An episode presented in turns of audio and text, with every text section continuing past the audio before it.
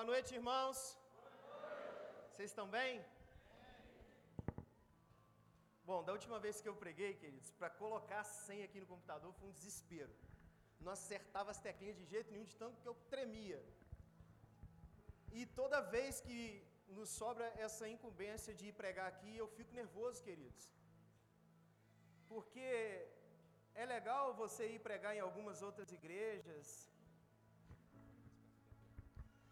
porque ali quando a barriga da pessoa doer, eu não vou ter envolvimento nenhum com ela, mas aqui a gente tem uma responsabilidade muito grande com a sua vida. Não que eu estou falando que quando eu vou pregar fora o negócio é avacalhado, não é. É sério, mas depois eu viro as costas e vou embora para casa. É... Obrigado, mano. Estou muito feliz com a oportunidade. Eu quero, antes de começar a palavra, falar um negócio com vocês rápido. Quem se lembra a última vez que eu preguei aqui? Eu disse que uma vez nessa cidade eu recebi um decreto de morte. Quantos se lembram? O médico me deu apenas três meses de vida quando meus pais me trouxeram aqui para fazer um exame. E eu quero reforçar isso. Hoje eu recebo um decreto de vida nesse lugar. Queria dizer para vocês que essa casa aqui se tornou a minha vida, cara. Tudo que eu faço aqui, com a confiança do pastor William, eu faço com muito amor, cara. Eu faço com muito temor e com muito amor. Eu amo estar aqui e chegou o momento que Deus falou assim: é mesmo, cara? Você fala muito, que ama muito, agora eu quero ver você, quero ver isso na prática. E é por isso que eu e minha esposa a gente ainda dá umas tremidas nas bases, mas Deus está cuidando de tudo, amém? Eu preciso muito da sua atenção para liberar aquilo que Deus colocou no meu coração. Eu quero ser, eu vou ter que pular algumas partes aqui, eu vou para as partes mais importantes, porque Deus me deu um direcionamento muito assertivo a respeito dessa noite. Quantos aqui querem entrar no ano de 2020 de uma forma diferente? Mas eu não estou falando, querido, só daquela forma de você prometer que vai começar uma dieta e chegar ano que vem você avacalhar tudo. Fala assim, você não é pessoa muito não é apropriada, né? Mas eu vou começar. Eu estou falando de nós entrarmos no ano de 2020, amados, com uma mente diferente, com um pensamento diferente. Sabe, queridos, eu acho que diante de tantos problemas que nós enfrentamos, tem um que eu julgo ser muito forte esse problema. Nós temos que ser o que as pessoas querem que nós sejamos. Nós temos que nos vestir da maneira com que as, pessoas querem que a gente se vista. Nós temos que às vezes falar ou agir da maneira que as pessoas querem que façamos. E a gente acaba se adequando ao mundo, às pessoas, para que elas nos aceitem. A gente começa a se moldar de acordo com as pessoas.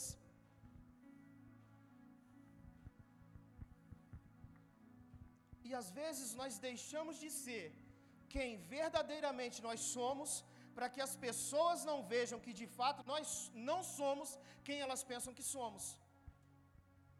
Vou te dar dois minutos para você.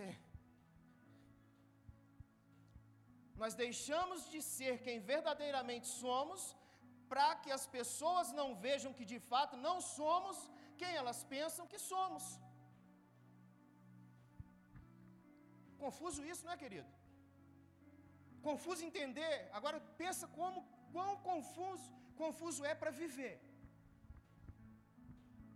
Mas isso é a realidade de muita gente, irmãos. Nós estamos perdendo a nossa identidade. Pessoas estão perdendo a sua identidade, estão deixando de ser aquilo que Deus as chamou para ser.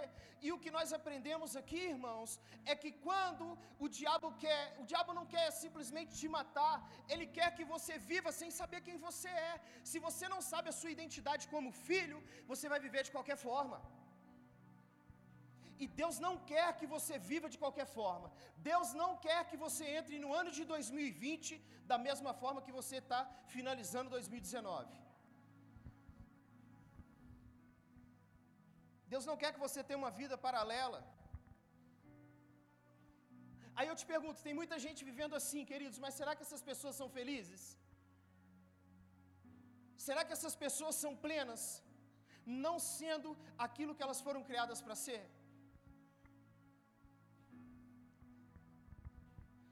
Deixa eu te fazer uma pergunta. As pessoas te conhecem de fato quem você é de verdade? Olha para o seu irmão aí carinhosamente, olha para ele e fala assim: Quem é você?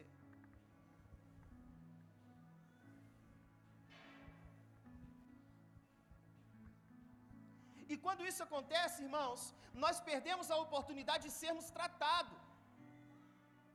Entendendo que esse tratamento de nós sermos quem verdadeiramente somos é importante para o nosso amadurecimento. Então aí vai a primeira dica para nós em 2020: amadurecimento. Só assim, queridos, nós vamos construir uma base sólida para que tudo aquilo que nós estamos construindo não venha se perder quando vier os vendavais. Diga assim: eu preciso amadurecer. Vocês estão comigo aqui, gente? Então abra sua Bíblia. Senão você vai sair aí falando assim, que cara herege, falou, falou, nem abriu a Bíblia. Abra sua Bíblia, 2 Coríntios capítulo 3. Quem encontrou, diga amém. Enquanto você está procurando, o pastor Bill falou assim: gente, Super Cid vem aí, vocês estão felizes? Você estava aqui na hora do aviso, gente? Gente, Super Cid vem aí, vocês estão felizes? E aí ele falou assim: mira alguém, olha aqui, sou difícil de errar, mano. Se você tem dúvida, sou dificílimo de errar. Só você chegar aqui no dia e falar assim: mirei, acertei. Pode trazer geladeira, como ele disse, pode trazer carro. Pode trazer casa, eu recebo, em nome de Jesus. Quem encontrou, diga amém. Vamos lá, 2 Coríntios 3, 13. Preste muita atenção, irmãos. E não somos como Moisés, que punha um véu sobre a sua face, para que os filhos de Israel não olhassem firmemente para o fim daquilo que era transitório. Repita comigo assim: para o fim daquilo que era transitório.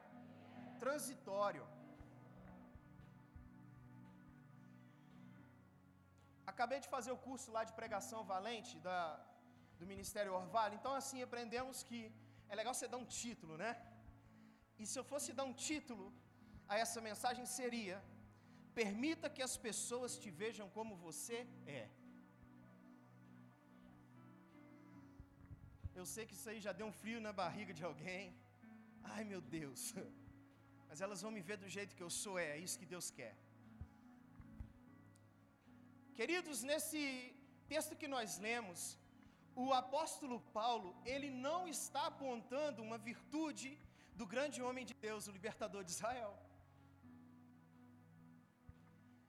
Ele destaca um erro na vida daquele homem.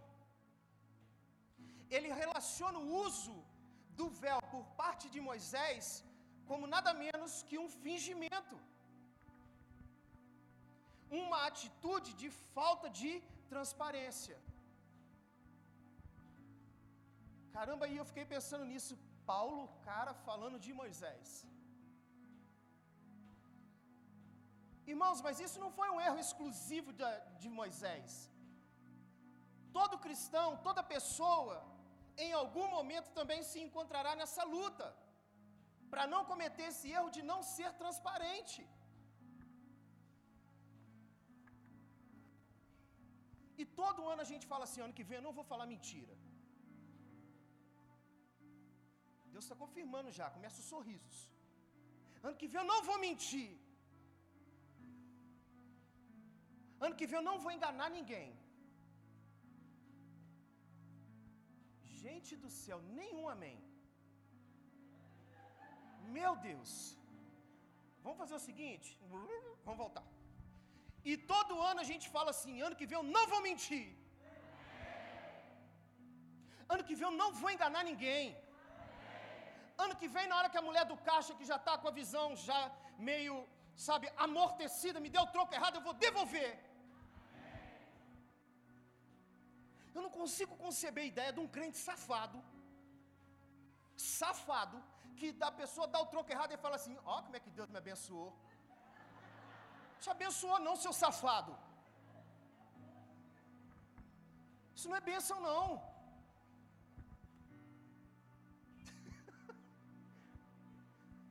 Queridos, vamos aqui ao texto. A Bíblia fala que muitos perecem porque lhe falta conhecimento. Durante muito tempo da minha vida, e eu quero falar que é muito tempo mesmo, essa ficha caiu tem menos de seis meses.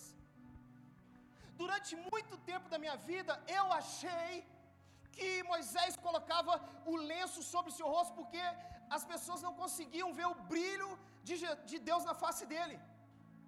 Foi só eu que me equivoquei com isso, gente? Ou quantas pregações você já ouviu assim? A face de Moisés brilhava tanto que ele tinha que colocar um lenço para que o povo não visse a sua face. Quantos aqui já ouviram isso? Só eu?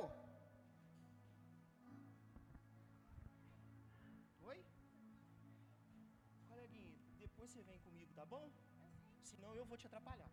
Tá?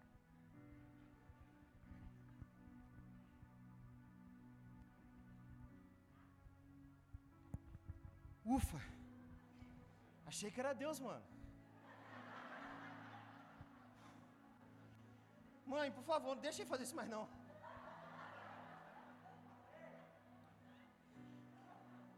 Olha só, chega um vasinho desse aqui e fala ponto de eis que te digo.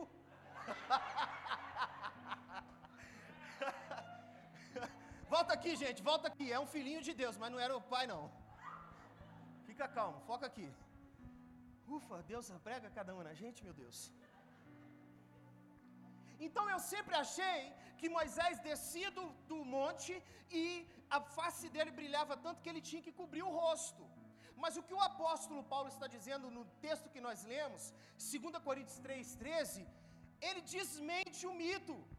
E ele afirma que era justamente o contrário, queridos. Era para que os, israelitas não vissem que a glória estava sumindo. Isso está na Bíblia, querido, sabe? Não é nenhuma revelação, isso está na Bíblia. Abra a Bíblia aí, Êxodo. Porque às vezes a gente fica pensando assim, né? Nossa, que revelação. Revelação, gente, só lê a Bíblia. Êxodo capítulo 34. 29. Diz assim: olha. Ao descer do monte Sinai, com as duas tábuas da aliança nas mãos, Moisés não sabia que o seu rosto resplandecia por ter conversado com o Senhor. Quando Arão e todos os israelitas viram Moisés com o rosto resplandecente, tiveram medo de aproximar-se dele. Ele, porém, chamou Arão e os líderes da comunidade atenderam, e Moisés falou com eles. Depois, todos os israelitas se aproximaram e ele transmitiu todos os mandamentos que o Senhor tinha dado no Monte Sinai. Versículo 33. Quando acabou de falar com eles, cobriu o rosto com o véu. Mas toda vez que ele entrava para estar na presença do Senhor e falar com ele, tirava o véu para, até sair. Sempre que saía e contava aos israelitas tudo que lhe havia sido ordenado, eles viam que o seu rosto resplandecia então, de novo, Moisés cobriu o rosto com o véu até entrar de novo para falar com o Senhor. Realmente as pessoas se assustavam ao ver o brilho na face de Moisés. Mas Moisés não cobria o rosto para falar com o povo. O seu, o seu rosto estava destampado. O texto revela que ele vai de cara limpa. E o homem de Deus, ele só colocou depois que ele falou com os israelitas, queridos. Isso não só na primeira vez, mas em todas as vezes que ele subia, ao falar com o israelita, eles tampavam, e quando ele saía ali da presença deles, ele tampava o rosto novamente. E a razão apresentada aqui pelo apóstolo, querido, no texto que abrimos, é que Moisés não queria que os israelitas vissem que a glória vai sumindo com o tempo. E da agora em diante, na mensagem, eu quero que vocês comecem a entender isso no contexto de igreja, irmãos. Traga isso para a sua vida muito forte, internaliza isso. aquela manifestação que Moisés experimentava não era permanente, que nós lemos lá, de ser algo transitório. Cada vez que o grande líder se aproximava da presença de Deus, ele recebia uma recarga. Mas entre uma ida e outra, queridos, a glória ia embora. E uma vez por ter já aparecido em público com o brilho, ele não desejava que o público notasse, que as pessoas notassem a diminuição progressiva do brilho que havia nele. Para muitos, queridos, depois de já ter experimentado algo, já ter vivido coisas grandes, é uma dificuldade também muito grande ser visto sem glória, ser visto sem unção. Para muitos que começaram um casamento muito feliz, ou uma família feliz, que viu aquela criança crescer, linda, maravilhosa, onde todos elogiavam aquela criança, mas que no final essa criança, por algum motivo, se perdeu no caminho e começa a usar drogas essa pessoa já não tem mais a mesma alegria de falar da sua família. Essa pessoa já não tem mais a mesma alegria de falar do seu casamento para outras pessoas.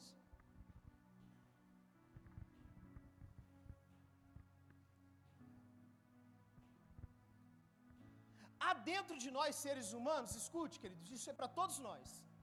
Há dentro de nós seres humanos uma grande tendência, uma disposição em esconder as nossas fraquezas.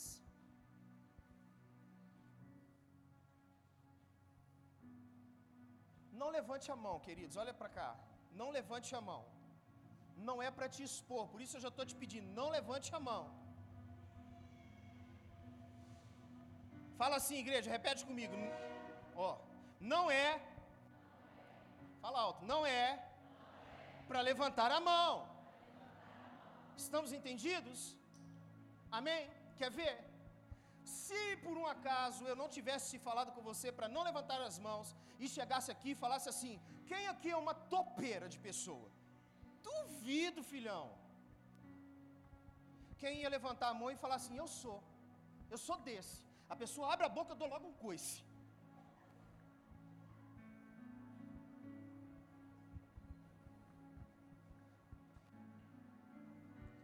Quem aqui é o filho que sempre responde a mamãe e papai? Ah, eu aqui, ó, eu aqui.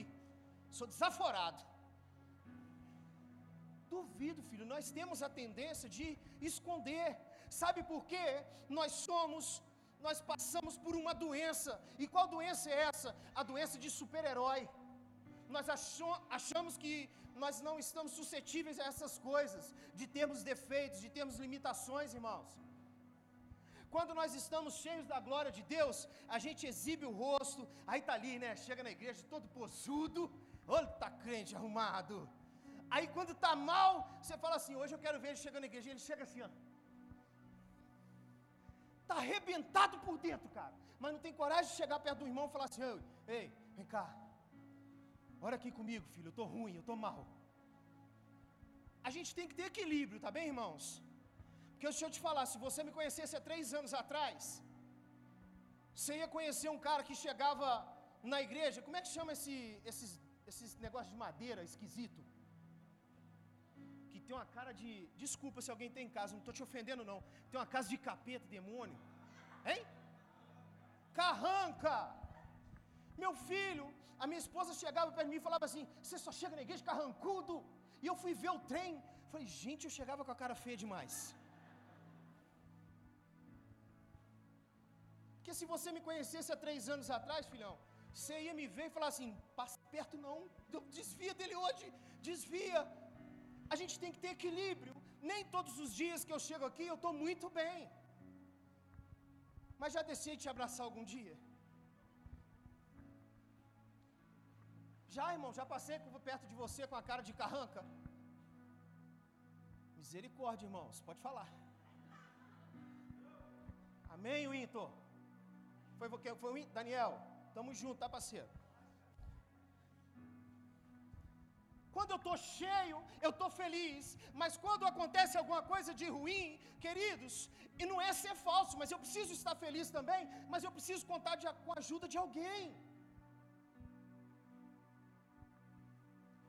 Os irmãos vão entender a associação do véu de Moisés com o que a gente está trazendo aqui. Que, que, é o nome que, que nós damos a isso quando isso acontece? Diga comigo assim: dissimulação. O dicionário dá a seguinte descrição: o que, que é dissimulação? Ocultação por um indivíduo de suas verdadeiras intenções e sentimentos. Hipocrisia, fingimento. Pior do que errar, meu irmão, é querer encobrir o que você fez. Pior do que errar é querer encobrir o que você fez. Foi isso que Adão e Eva fizeram, irmãos. Desde lá do início a gente vem com essa raiz. É, parece que é um padrão de comportamento da humanidade. Repetidamente a gente vê isso. As pessoas se expõem publicamente e a responsabilidade que nós temos de sermos pessoas boas, com boa índole, com bom testemunho, faz com que a gente não queira que ninguém nunca perceba as nossas fraquezas.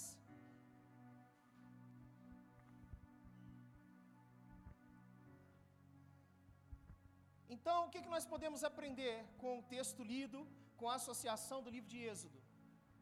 Primeira coisa, omitir não, não te livrará do seu pecado e suas consequências. Diga assim: omitir não me livrará dos meus pecados e suas consequências. O que, que foi, queridos? Exatamente o que aconteceu com Davi. Ele cometeu um pecado de adultério, mas isso não ofuscaria a sua imagem pública, a imagem que Davi tinha diante do povo de Israel. Se ele parasse por aí, quando a mulher lhe dá a notícia da gravidez, mas o que, que ele faz? Ele começa a tentar encobrir aquilo que acontecera. Então o pecado de adultério vai para o pecado de homicídio e, consequentemente, a perda do seu filho, irmãos. Se o rei Davi tivesse reconhecido o pecado em vez de esconder, as consequências seriam bem menores do que foram. O homem visto como um herói nacional, Davi, quando entrava no, em Israel, as mulheres cantavam: Saul matou seus milhares, mas Davi matou seus dez milhares. Um homem que se expôs publicamente, que todos viram que era um homem poderoso diante de Deus. E agora, como que ele ia expor para todo mundo que a face dele não brilhava mais como antes? É lógico, querido, que nós devemos ser pessoas, desejar ser pessoas que não erram, mas nós vamos errar. Amém, irmãos? Deixa eu te dar uma notícia: você vai errar, cara. Primeira vez que eu cheguei aqui em Juiz de Fora, fui conversar, ter um gabinete com o Bill, e ele virou na minha cara e falou assim: Eric, você vai errar. Eu pensei assim comigo: profetiza isso não, cara. Mas é verdade, eu não estou profetizando, queridos. Todos nós somos humanos e nós vamos errar um dia.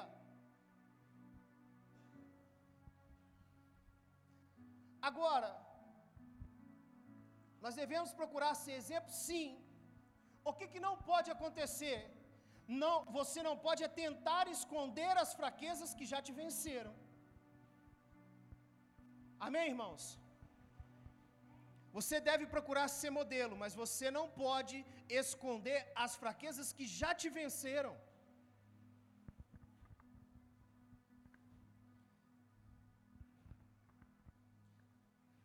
Segundo ponto que nós podemos aprender. Se segura na cadeira aí. Se te machucar, depois do culto a gente conversa.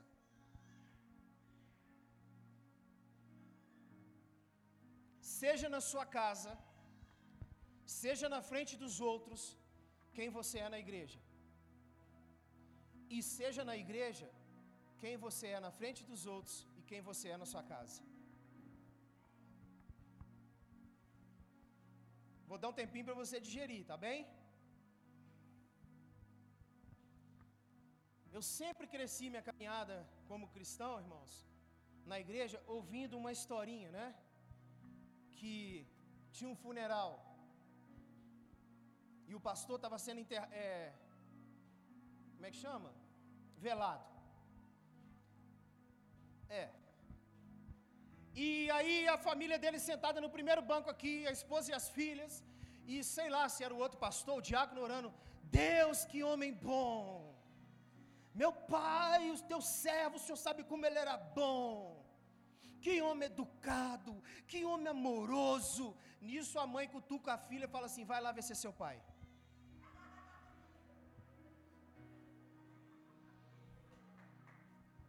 O cara era o cão chupando manga, queridos, dentro de casa, mas na igreja ele era ótimo.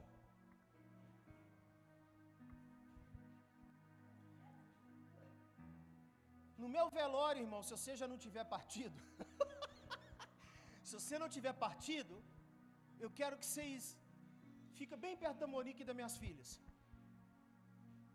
Você vê que ela vai levantar a voz, você fala, Monique, em nome de Jesus, fica quieta. Não estraga esse momento. Quer me conhecer, filho? Não veja quem eu sou aqui em cima, não. Vê quem eu sou lá embaixo. Quer me conhecer? Tem que conversar com a Monique. Quer me convencer? Vai conversar com as minhas filhas. Elas vão virar para você e falar assim: Ele é o pior pai do mundo. É o pior pai do mundo, porque só me fala não.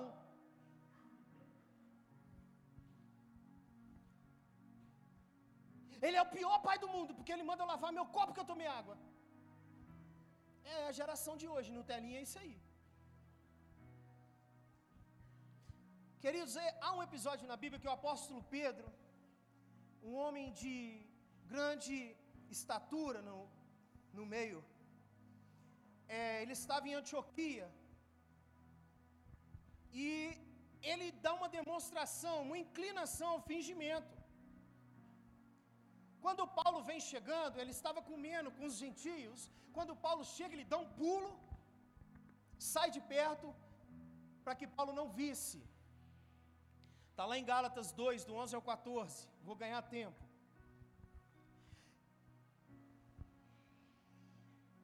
E Paulo vai e confronta Pedro. Olha, Pedro, se sendo tu judeu,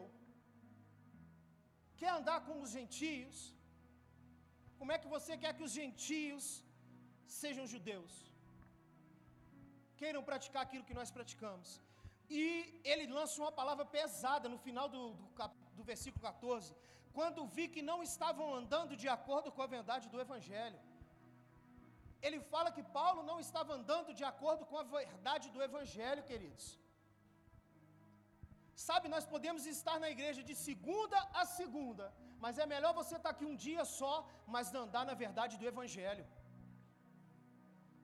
O que o mundo está esperando são pessoas que andem na verdade do Evangelho.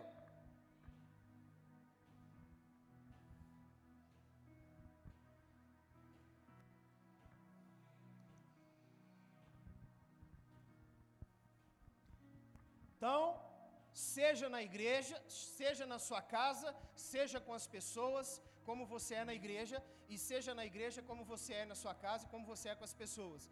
A terceira coisa, não seja mais nem menos, seja você. Fala para o seu irmão assim, meu irmão, não seja mais nem menos, seja você.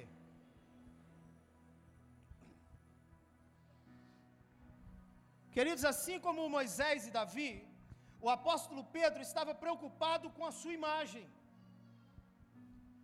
O que diriam a seu respeito se soubesse do seu convívio com os gentios? Aí Paulo, em 2 Coríntios capítulo 12, versículo 6, vai dizer assim: 2 Coríntios 12, 6: Mesmo que eu preferisse gloriar-me, não seria insensato, porque estaria falando a verdade Evito fazer isso para que ninguém pense a meu respeito mais do que em mim vê ou de mim ouve.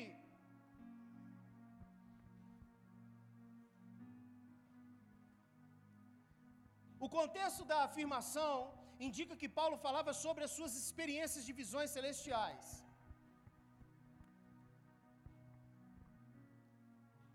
O apóstolo Paulo, em outras palavras, ele está declarando que ele poderia impressionar os homens contando as experiências dele com Deus.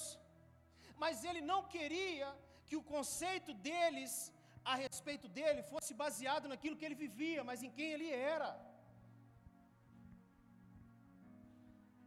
Queridos, o que nos tornará uma igreja diferente, uma igreja que vai falar por centenas e centenas de anos.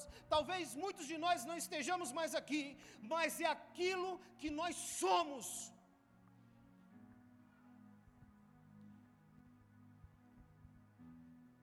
Do que adianta, queridos? Do que adianta? A gente custa trazer alguém na igreja. Aí essa pessoa vem aqui, na hora que chega lá na ponta, vê o Eric ministrando, aí olha para mim e fala assim: Quem está ministrando? Cabra safado, gente, comprou na minha loja e não pagou.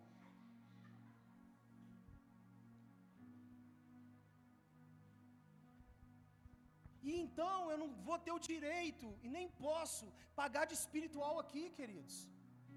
Eu tenho que ser aqui aquilo que eu sou ali embaixo. A mesma índole que eu tenho aqui, a mesma índole que eu tenho aqui embaixo.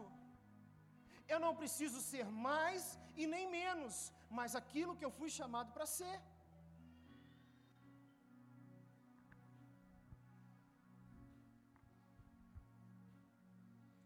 Paulo queria que eles pensassem acerca dele só aquilo que poderia ser visto nele, de forma simples. Queridos, eu não quero que você se lembre de mim daquilo que eu estou pregando. Deixa a palavra de Deus fazer efeito na sua vida. Mas eu não estou aqui no intuito de trazer uma mensagem bonitinha que vai tocar na sua alminha e vai te deixar felizinho. Não. Eu quero que você se lembre de mim, da pessoa que eu sou quando eu não estou aqui em cima, quando eu não estou pregando, eu quero transmitir a mesma verdade, o amor de Deus em qualquer situação, irmãos. Quando Deus nos chamou para estabelecer o reino dele, Ele nunca disse que seria numa plataforma de púlpito. Isso é lá embaixo, isso é lá fora, isso é na sua escola, isso é no seu trabalho eu mandei um WhatsApp para os meus amigos de trabalho e dentre eles um que era da minha equipe, que eu era supervisor dele. Falei, agradecia muito, muito a eles pelo tempo que nós tivemos de amizade, de convívio e que eu estava saindo. Gente, mandei o áudio para o pastor Bill e falei assim, mano, é isso que interessa para mim, cara. O cara me mandou um áudio, gente, mas chorando igual um bebê. O cara é ímpio, e no final ele fala assim comigo: Cara, onde quer que você esteja, você sempre vai ser o meu paizão. E na mesma hora o Espírito Santo falou comigo assim: Você acha que eu te chamei para ser pai só na igreja, cara? Pai exerce paternidade onde quer que ele esteja.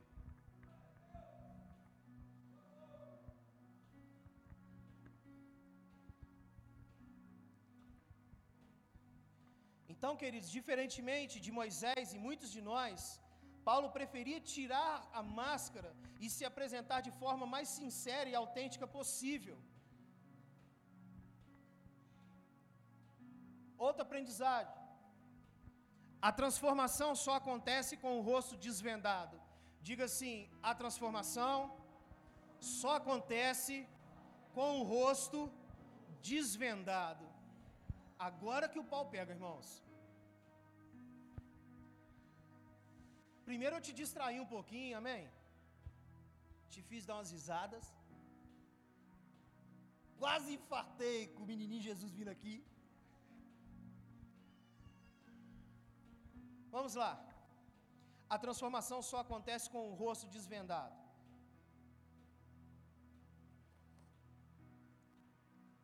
Queridos, se não tirarmos as máscaras, o poder transformador do Espírito Santo não vai se manifestar na nossa vida. Por que, que a gente vê, entra ano, sai ano, entra ano, sai ano, entra ano, sai ano, pessoas que chegam na igreja de um jeito, e eu estou falando aqui, não é daqui da igreja, gente, falando de igreja num contexto geral. As pessoas chegam e chegam no final do ano, você fala assim: nada mudou, meu Deus. É Deus que está errado, irmãos? Não. É que para o poder do Espírito Santo se manifestar em mim, eu tenho que tirar minha máscara. Eu tenho que levantar o véu. 2 Coríntios, abre aí. 2 Coríntios 3,18.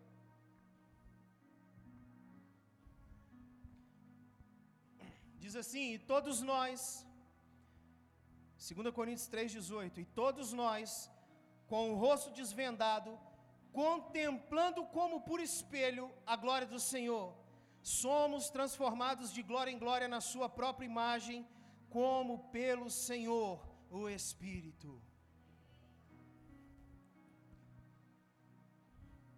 Queridos, vocês já perceberam quando chega um novo convertido na igreja? Que bacana! Hein? Os caras veem vaca pendurada no fio de energia, mano. Fui no encontro uma vez que o menino tá assim, alá, alá, e eu tô assim, gente, que visão espiritual ele tá tendo que eu não vejo. Alá, pastor, alá. É. E eu, isso, mano, isso, deixa fluir. Alá, uma vaca no fio. ah, Jesus. Sei lá, né, mano? Tem, um, tem uma galera que tem umas ondas diferentes. O cara tava vendo uma vaca no fio, eu não. Mas é legal, cara, quando a pessoa é nova convertida. E por que que os novos convertidos dão, tão te, dão tantos testemunhos, queridos? Porque uma pessoa, quando é nova convertida, ela não tem medo de se expor, ela não tem vergonha de chegar aqui e falar assim: olha, meu casamento está ruim, deixa eu te falar, eu sou preso ao vício disso, ao vício daquilo, porque ela sabe, ela sente que Jesus vai libertá-la. Mas aí, com o passar do tempo, as pessoas vão perdendo isso. Porque uma coisa era eu, quando novo convertido, chegar perto do Elbert e falar assim, mano, chega aí. Tive uma briga com a Monique, cara. Ora aí, mano, ora aí, eu preciso ter mais paciência com a Monique ou ela comigo, sei lá. O tempo vai passando, eu fico com vergonha de me expor para o meu irmão e falar com ele assim, cara, não está bem lá em casa não, cara. Aí aquela pessoa que era nova convertida, que tinha um prazer em se abrir, em testemunhar aquilo que Deus está fazendo, já começa a se travar, porque pensa assim: não, se eu começar a me expor demais, o pastor Bill nunca vai me pedir para pregar.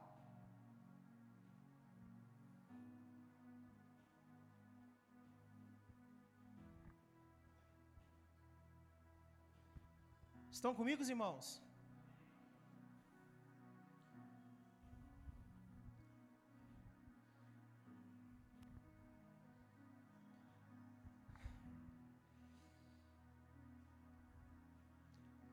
Isaías fala assim: Ai de mim, que sou pecador, nasci no meio de um povo de lábios impuros. E aí diz que vem um anjo, pega uma brasa viva do altar e toca onde em Isaías, queridos? Vão, todo mundo, que só uma irmã que respondeu. Eu sei que todos vocês leem Bíblia e sabem disso. Na hora que eu perguntar de novo, para ficar legal na gravação, ok? Vocês vão responder assim: na boca. E aí o anjo pega com uma tenaz brasa viva do altar e coloca, toca onde em Isaías, irmãos? Gente, essa igreja sabe tudo de Bíblia. Porque na boca, irmãos, não tem mistério. Porque Isaías falou que ele tinha lábios impuros. Então eu estou te falando que eu preciso tirar a máscara, eu preciso tirar o véu que me encobre, eu tenho que falar para Deus aquilo que é errado. Isaías falou assim: Olha, meus lábios são impuros. Talvez você tenha necessidade de falar assim: Olha, Deus, é, os meus ouvidos são impuros, eu escuto coisa que eu não devo. Olha, meu pai, eu, os meus olhos são impuros, eu vejo coisas que eu não devo. Às vezes você vai ter que chegar de Deus e falar assim: Deus, eu preciso tomar um banho com aquela brasa viva do altar. Eu preciso que me toque da cabeça até a planta dos meus pés, porque está feia a coisa. Mas Deus precisa saber. Não que Deus precise, não que Deus não saiba, queridos, aonde que está aquilo que nós precisamos mudar.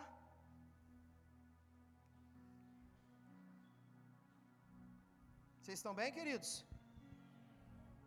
Já estamos encerrando.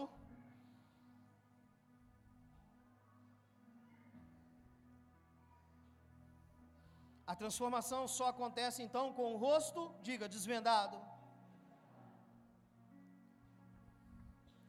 Queridos, o que, que Deus quer? Deus quer que o homem aprenda a mostrar o próprio interior a outros homens.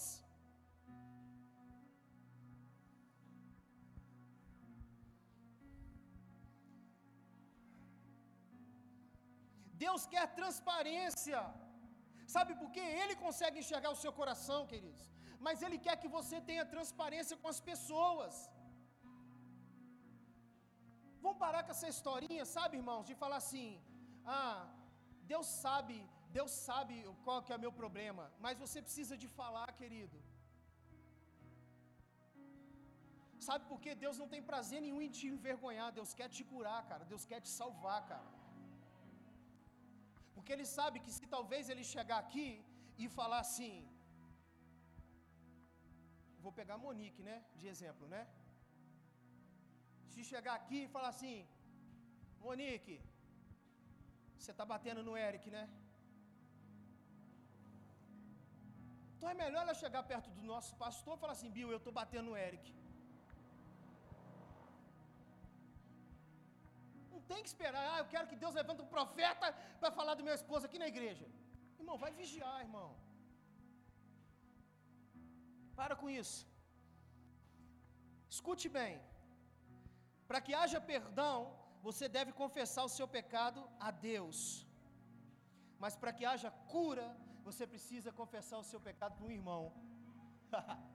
a Bíblia fala assim: se confessarmos os nossos pecados a Deus, Ele é justo e fiel para nos perdoar toda injustiça. Mas lá em Tiago 5,16 fala assim: portanto, confessem os seus pecados uns aos outros e orem uns pelos outros para serem curados. A oração de um justo é poderosa e eficaz. Sabe, irmãos, eu orei durante muito tempo da minha vida pedindo para Deus me curar numa área da minha vida. Eu, desde muito novinho, irmãos, e o pastor William já pregou isso aqui. A estrutura brasileira, a educação brasileira, os pais brasileiros, né, entendem que iniciar o filho dele é levar o filho dele num prostíbulo, ou então dar uma revista pornográfica para o filho. Eu, desde muito cedo, e a primeira revista pornográfica que eu ganhei, eu ganhei num morro, cara, lá no Rio de Janeiro. Meu pai me levou para esse morro, aí lá os caras me deram uma revista pornográfica. Eu devia ter meus 13, 14 anos de idade, queridos, e eu fui durante muitos anos aprisionados, aprisionado na pornografia. E eu orava, cara, aquilo me causava muita dor. Eu orava, e eu orava, e eu orava, e eu orava, e não consegui me libertar. Um dia Deus falou comigo, e Deus me deu esse esclarecimento, falou assim, cara, você precisa conversar, confessar para um irmão. Eu podia pegar qualquer irmão, queridos, aleatoriamente, né, e falar assim: estou na palavra. Vou confessar para o meu irmão Caio e Deus vai me curar. Deus falou assim: é para Monique.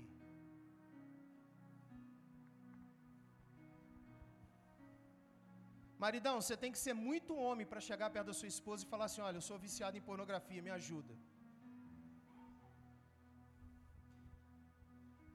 Tem de homem covarde, cara, que aí nem tem mais prazer na esposa, porque está viciado em pornografia, mas não tem coragem de chegar perto dela e falar assim: me ajuda, eu estou precisando, porque eu sou viciado em pornografia. Deixa eu te lembrar o comportamento de Moisés. Ele falava ao povo as palavras de Deus, o povo via que o seu rosto brilhava. Moisés, cobri, Moisés cobria a face com o véu até voltar à presença do Senhor, quando então saía outra vez com o rosto resplandecente da glória divina. Quando chegava diante de Deus, ele tirava o véu de novo. E eu quero terminar lendo um texto com vocês, Mateus capítulo 27, dos 50 ao 51.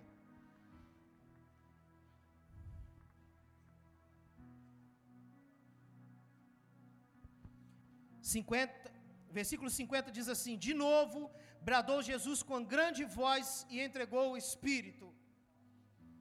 E eis que o véu do santuário se rasgou em dois, de alto a baixo, a terra tremeu, as, terra, as pedras se fenderam. Aqui está falando do acontecimento da crucificação do nosso Jesus. E com a morte de Jesus, a separação que havia entre nós, ela desapareceu, os nossos pecados foram levados ali na cruz do Calvário, mas havia uma coisa ainda a ser feita: o véu que separava Deus dos homens foi rasgado, de alto a baixo, queridos. O que, é que Deus me falou? Existem véus que só Ele pode rasgar, e Ele fez isso quando deu seu Filho por nós. Mas agora existem véus que eu e você precisamos tirar da nossa vida. Existem véus que só eu e você podemos tirar, que nos impedem de ter um ter relacionamento transparente com Deus e nossos irmãos. E aqui vai a direção que Deus me deu, queridos. Enquanto o ministério de louvor estiver adorando, eu recebi essa direção.